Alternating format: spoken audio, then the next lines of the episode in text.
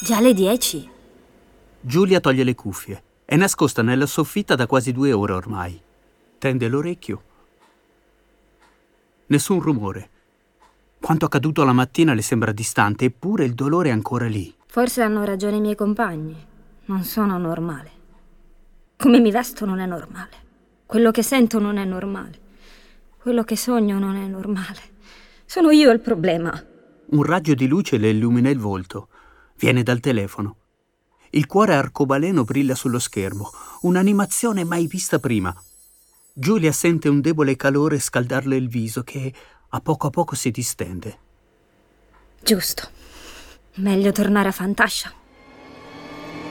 Born this way.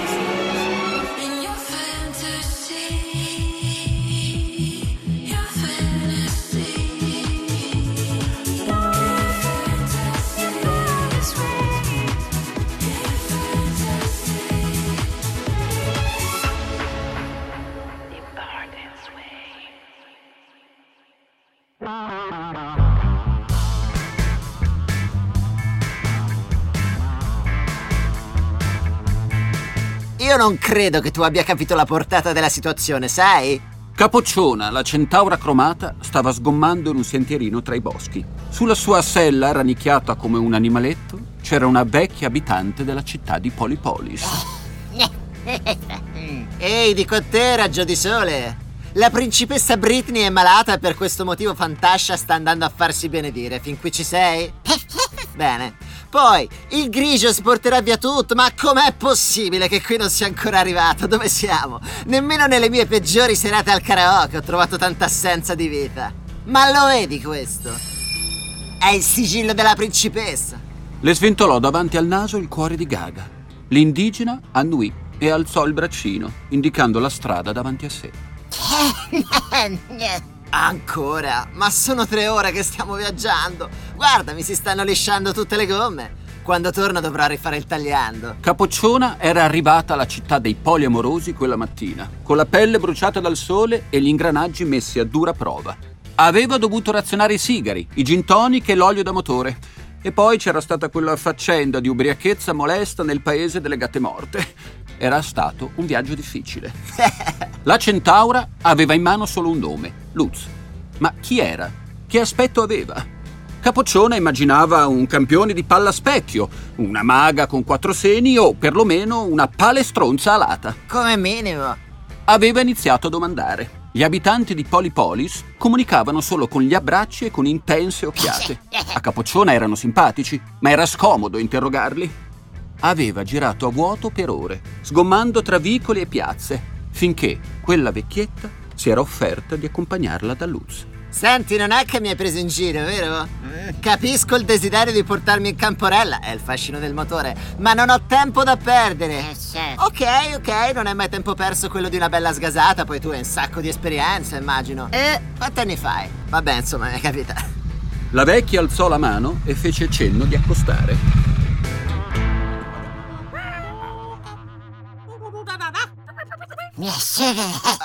Ma qui, nel boschetto. Lo dicevo io, sei una volpe. Non so se è il caso, però se facciamo veloci. La vecchia indicò la cima di un albero. Capocciona si girò e vide una figura arrampicata tra le foglie. Oi, ciao! Chi è? Il guardaboschi? L'indigena batté sul cuore di Gaga con un dito ossuto. Capocciona sulle prime non capì. Aveva immaginato qualcuno di completamente diverso. Quello è Luz! Vuoi scherzare? Quella cosetta smilza! È troppo giovane, quello è... Ma non va bene per salvare Fantàsia, dai! E tu chi sei, scusa? Chiese Luz, ancora sull'albero. Tranquilla, non farò a tua nonna niente che non abbia già sperimentato. Lasciala stare! È Miriam, la mia nonna 63. Non t'ho capita, sai? Nella nostra città tutti sono figli di tutti. Ah, certo, bella usanza! Ciao,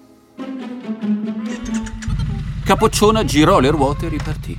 Luz scoccò una freccia che sibilò vicinissima all'orecchio della centaura e si piantò proprio davanti alle sue gomme. Ehi, ma che fai? Però, bel tiro. Luz scese ai piedi dell'albero. Da un lato della testa i capelli verde-blu scendevano fino alla spalla, dall'altro erano tagliati cortissimi. Una stoffa color porpora avvolgeva le spalle e i fianchi. A tratti sembrava una gonna, a tratti un mantello. Ma la cosa più sorprendente, notò Capocciona per una volta senza malizia, era la pelle. Tra le foglie era di una sfumatura azzurra come un cielo di primavera. Adesso era bruna come il legno. Sei una cangiante. È così, io sono Luz. Le creature cangianti a Fantàsia non sono rare, ma nemmeno così comuni. Ed era la prima volta che Capocciona faceva la conoscenza di un giovanissimo esemplare.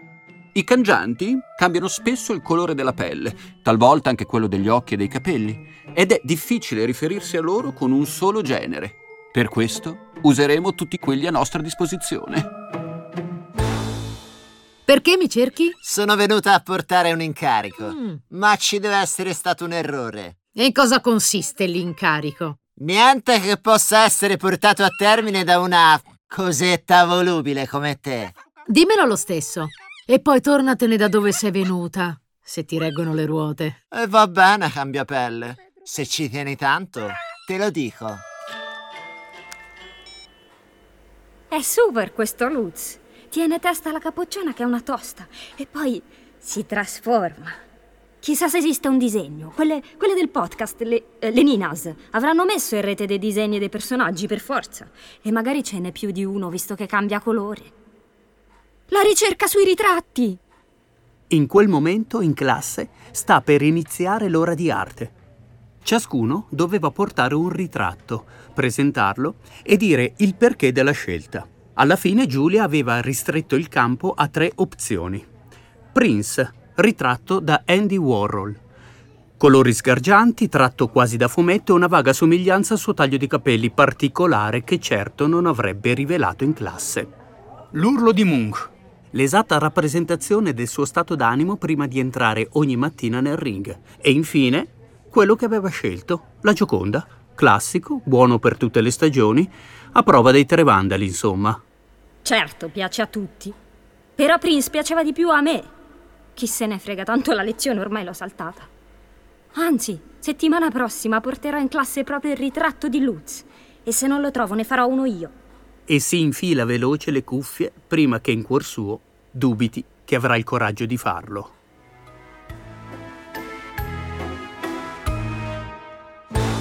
Luz e Capocciona avevano parlato a lungo, finché non si era fatto buio, sotto lo sguardo cisposo di Miriam, acciambellata sulla sella della centaura come un vecchio gatto. Quando cominciò ad albeggiare, Luz stava fissando Capocciona dritto negli occhi. Va bene, direi che ci siamo dette tutto, no? E allora, vuoi salvare questo regno? Lo voglio. Molto bene. Capocciona scrollò con dolcezza dalla sella la vecchietta e prese a tracciare coi copertoni un segno sulla terra battuta.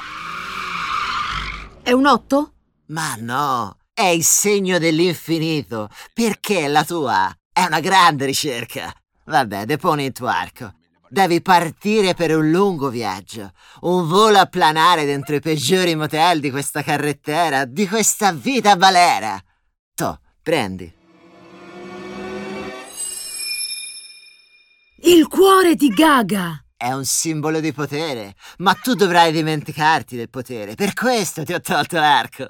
Non dovrai attaccare. Devi lasciare che accada ciò che deve accadere. Tutto deve essere uguale per te. Il bene e il male, il bello e il brutto, la stupidità e la saggezza. Non devi giudicare, soltanto cercare e domandare, cercare e domandare, cercare e domandare. Guarda che ho capito. Scusa, ma è un punto importante.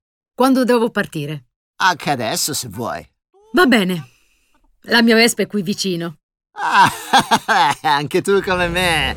Vespax! Vieni qui! Un grande insetto delle dimensioni di un pony volò ai piedi di Luz. Era a strisce nere e viola e aveva ali sottili come carta velina. Questa è la tua Vespa? Sì. La facevo diversa. Ma mi piace il suo ronzio, è rock! Questo è speciale, ti risolve i problemi. Ti lascio in buone ali. Addio, Capocciona. Addio, Luz. Sai, ho capito perché la scelta di Britney è caduta su di te. Io ancora no. Lo capirai, spero. Ora vai, senza limiti nel cuore. Mentre Luz si allontanava, diventando grande come un puntino, la centaura e la vecchia indigena erano una accanto all'altra, gli occhi fissi all'orizzonte. Addio! Beh, la mia parte l'ho fatta. Che dici, me lo merito un bacetto? E issò in sé la Miriam, chiuse il casco e partì a tutta birra per tornare a casa. Tuttavia, dobbiamo dire che a casa non giunse mai e che, se te lo stai chiedendo, non si fidanzò né con Nonna 63 né con altre, perché il destino aveva in serbo per lei avventure diverse. Ma questa è un'altra storia. Teniamola per un'altra volta.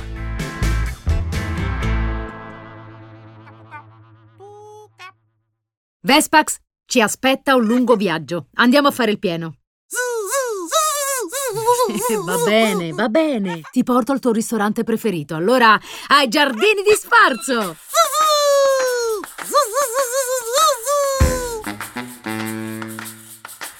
I Giardini di Sfarzo, sempre vestiti di nuovi sapori, si trovavano alle pendici dei colli appetitosi.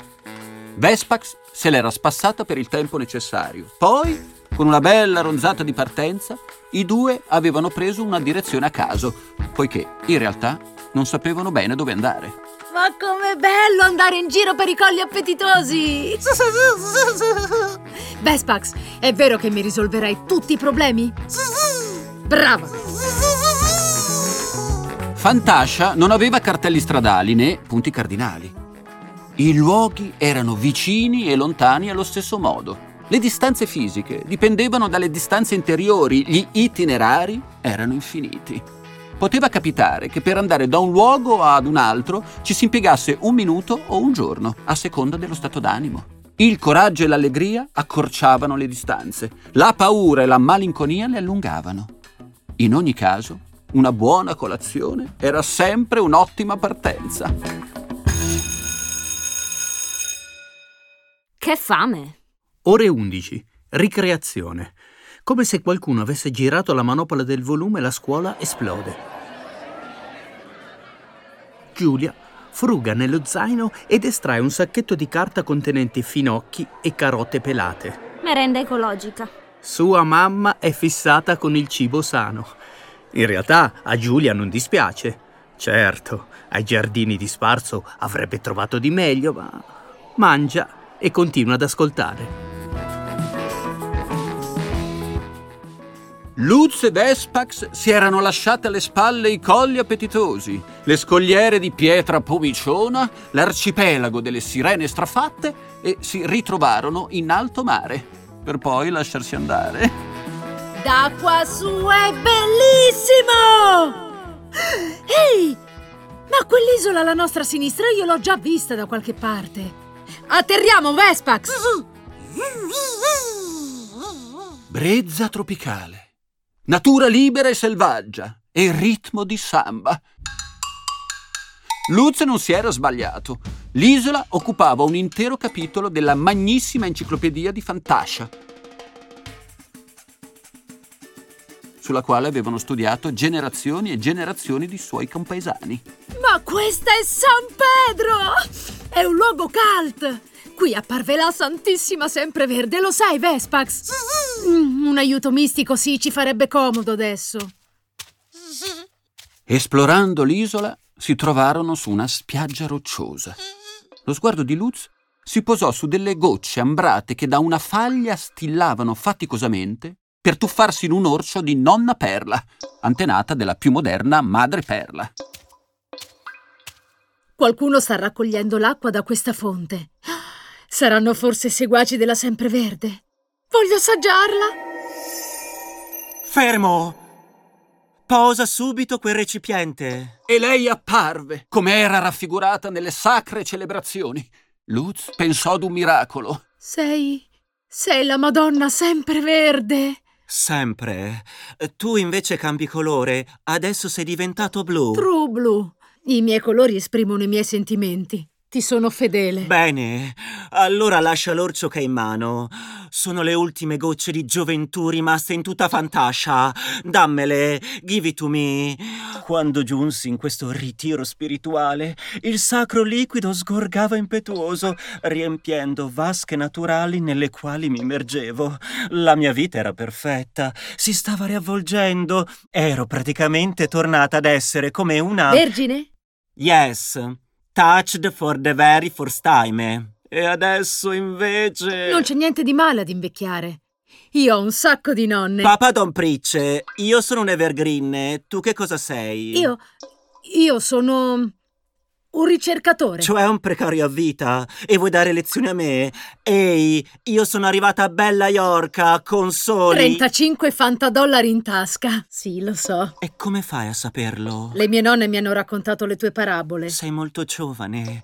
Io invece sto passando. Resta un po' con me. Non posso.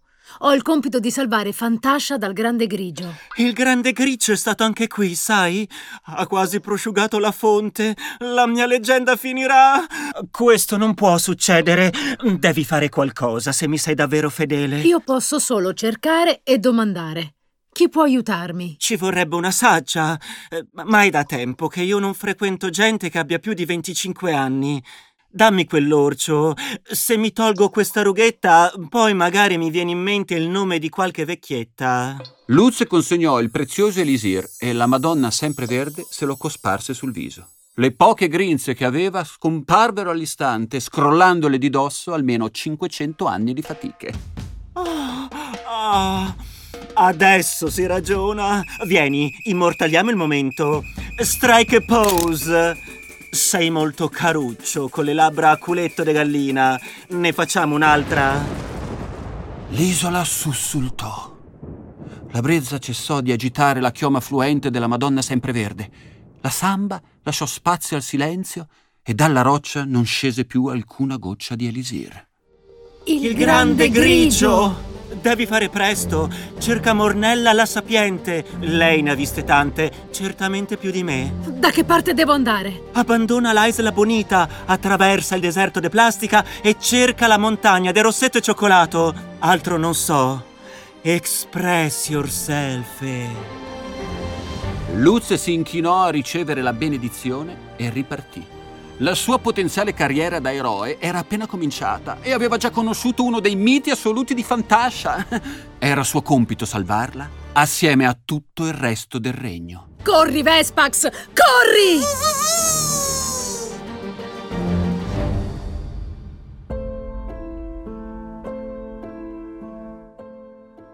Viaggiarono tutta la notte. E quando fu l'alba era chiaro che fossero giunti nel deserto di plastica, luogo noto per il panorama sgradevole, l'eccezionale clima non estatico e l'assenza di vegetazione. Tra le dune di celofan affioravano le carcasse plastificate dei visitatori che non erano riusciti a tollerare l'arida bruttezza del luogo. Vespax stava rallentando e faticava a tenere la strada, finché, ad un certo punto, si fermò.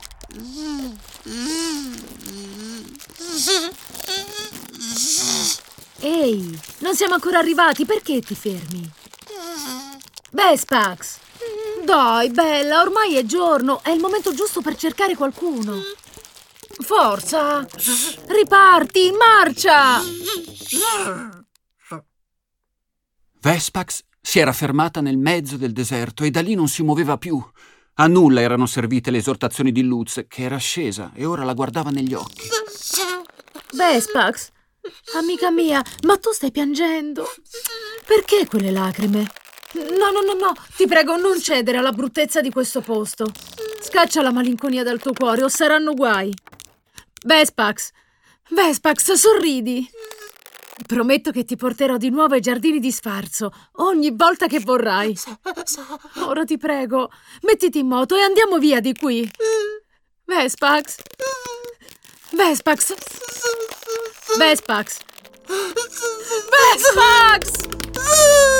Più Luz gridava e più Vespax piangeva disperata, senza riuscire a reagire. Il suo corpo si stava plastificando, diventando tutt'uno col deserto. No! Non lasciarmi, amica mia! Vespax! Ma come? Non può morire così! Vespax! Perché? Non è giusto, che triste. Adesso Luce è rimasto solo. Anch'io resterei plastificata, sicuro. Vespax non ce l'aveva fatta. La bruttura aveva avuto il sopravvento sul suo animo. Stringendo al petto il cuore di Gaga, Luz aveva intrapreso una salita. La sua pelle era virata al nero in segno di lutto.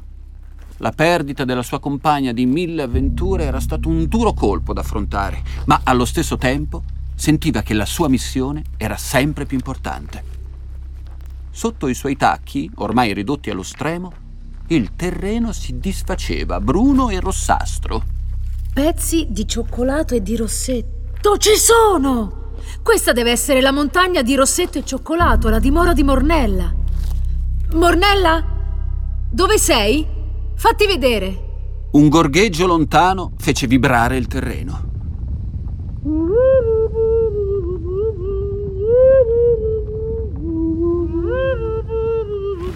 Luz capì.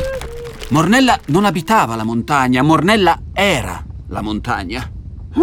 Tristezza? Per favore vai via, tanto tu in casa mia non entrerai mai. Ho bisogno di parlarti.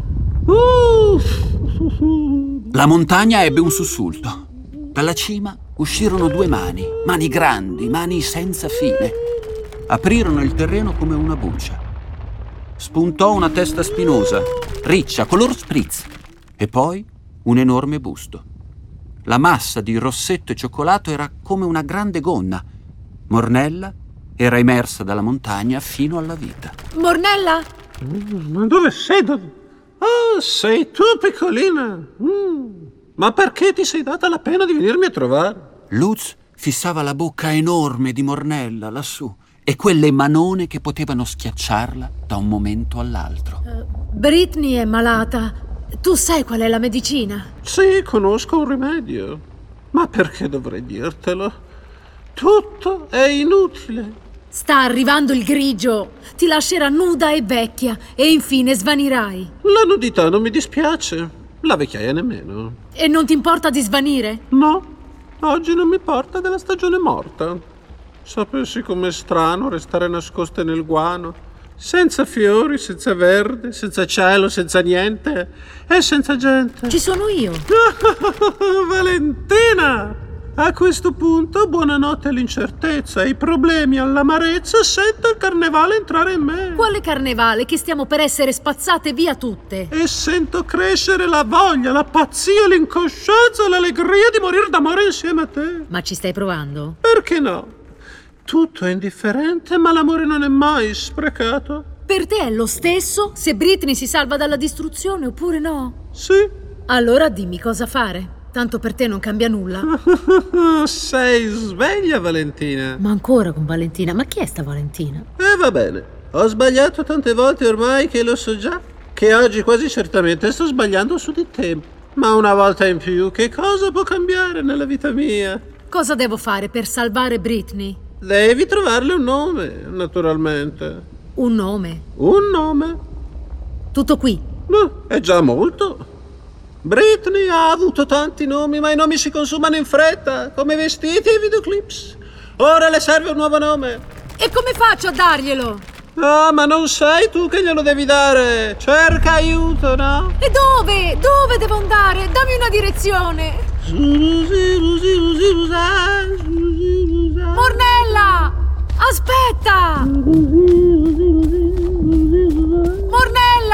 Ma la gigantessa si stava ritirando velocemente nel terreno. Ormai spuntava solo il viso, sotto l'orlo brullo della montagna di rossetto e cioccolato.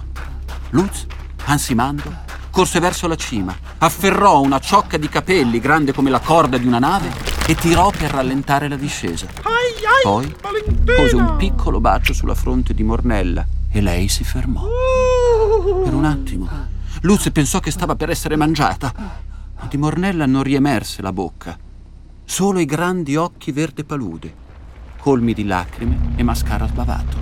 Va bene, prova a chiedere alla voce del silenzio. Si trova a 10.000 pensieri da qui. Ma come 10.000? È lontanissimo! E allora corri, corri come il vento, che se la gonna te la strappa una spina. Ai Valentina! Ma non sono Valentina! È una rosa o chi lo sa? Vai Valentina, ma che differenza fa? Mornella! Grazie. Per favore vai via. Vorrei dipingere di rosso la mia stanza. Appena parti lo farò. Al posto tuo ho già invitato la speranza e finalmente vivrò.